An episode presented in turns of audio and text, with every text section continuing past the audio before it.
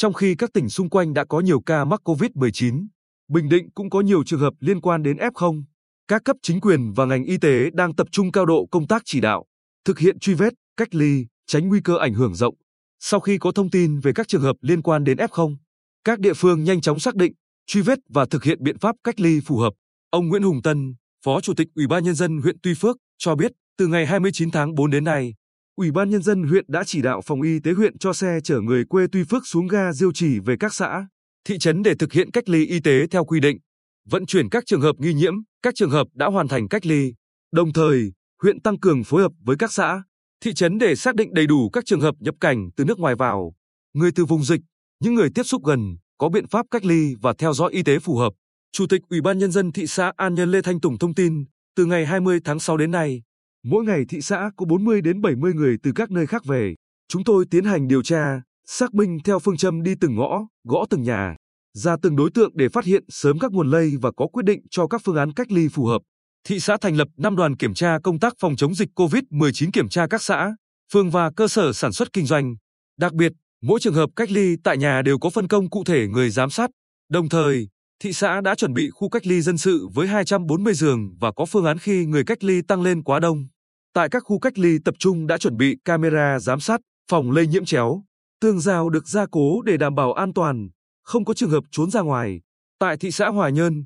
từ 10 giờ ngày 26 tháng 6, thị xã chính thức đưa vào hoạt động khu cách ly y tế tập trung của thị xã. Hiện tại đây có 29 người đang được cách ly. Thị xã cũng chuyển vị trí chốt kiểm tra y tế phòng chống dịch COVID-19 tại đèo Bình Đê đến thôn Gia An Đông, xã Hoài Châu Bắc với các phòng chức năng, gồm khu nhà khai báo y tế, phòng xét nghiệm nhanh,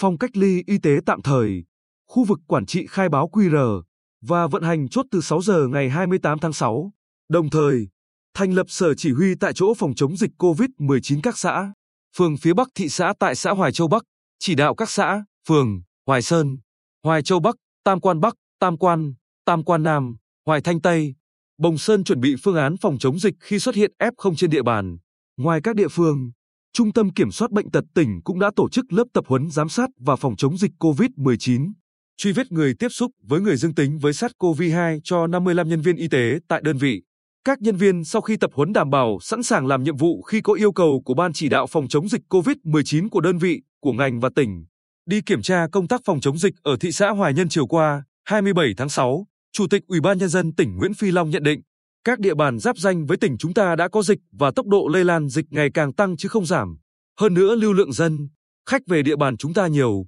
khách đi ngang qua tỉnh cũng rất nhiều. Thị xã Hoài Nhơn, thành phố Quy Nhơn có giao thương rất lớn với Quảng Ngãi Phú Yên và tỉnh ta cũng bị ảnh hưởng khi có nhiều trường hợp liên quan đến F0. Tinh thần là chống dịch như chống giặc nhưng phải hết sức bình tĩnh tính toán các biện pháp chống dịch phù hợp chứ không hoang mang, gây xáo trộn. Trước giờ Bình Định chưa có dịch nên chúng ta phải đi từng bước. Bước nào chắc bước đó, tạo sự đồng thuận trong nhân dân. Chủ tịch Ủy ban nhân dân tỉnh chỉ đạo thị xã Hoài Nhân phải lên các phương án cụ thể,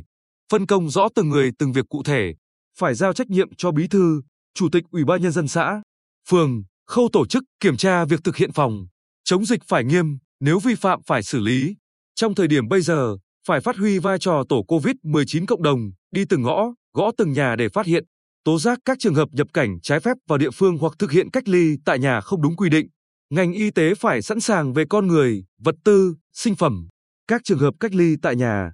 phải công bố danh sách cho cộng đồng dân cư biết giám sát, đồng thời phải tính toán nơi điều trị F không phù hợp. Các địa phương không ỉ lại vào bệnh viện đa khoa tỉnh, tính toán phương án vận chuyển người đến khu cách ly, đến nơi điều trị. Từ 0 giờ ngày 28 tháng 6, tạm dừng các phòng khám tư nhân trên địa bàn thị Hoài Nhơn do có các trường hợp F1 liên quan đến một số phòng khám tư nhân.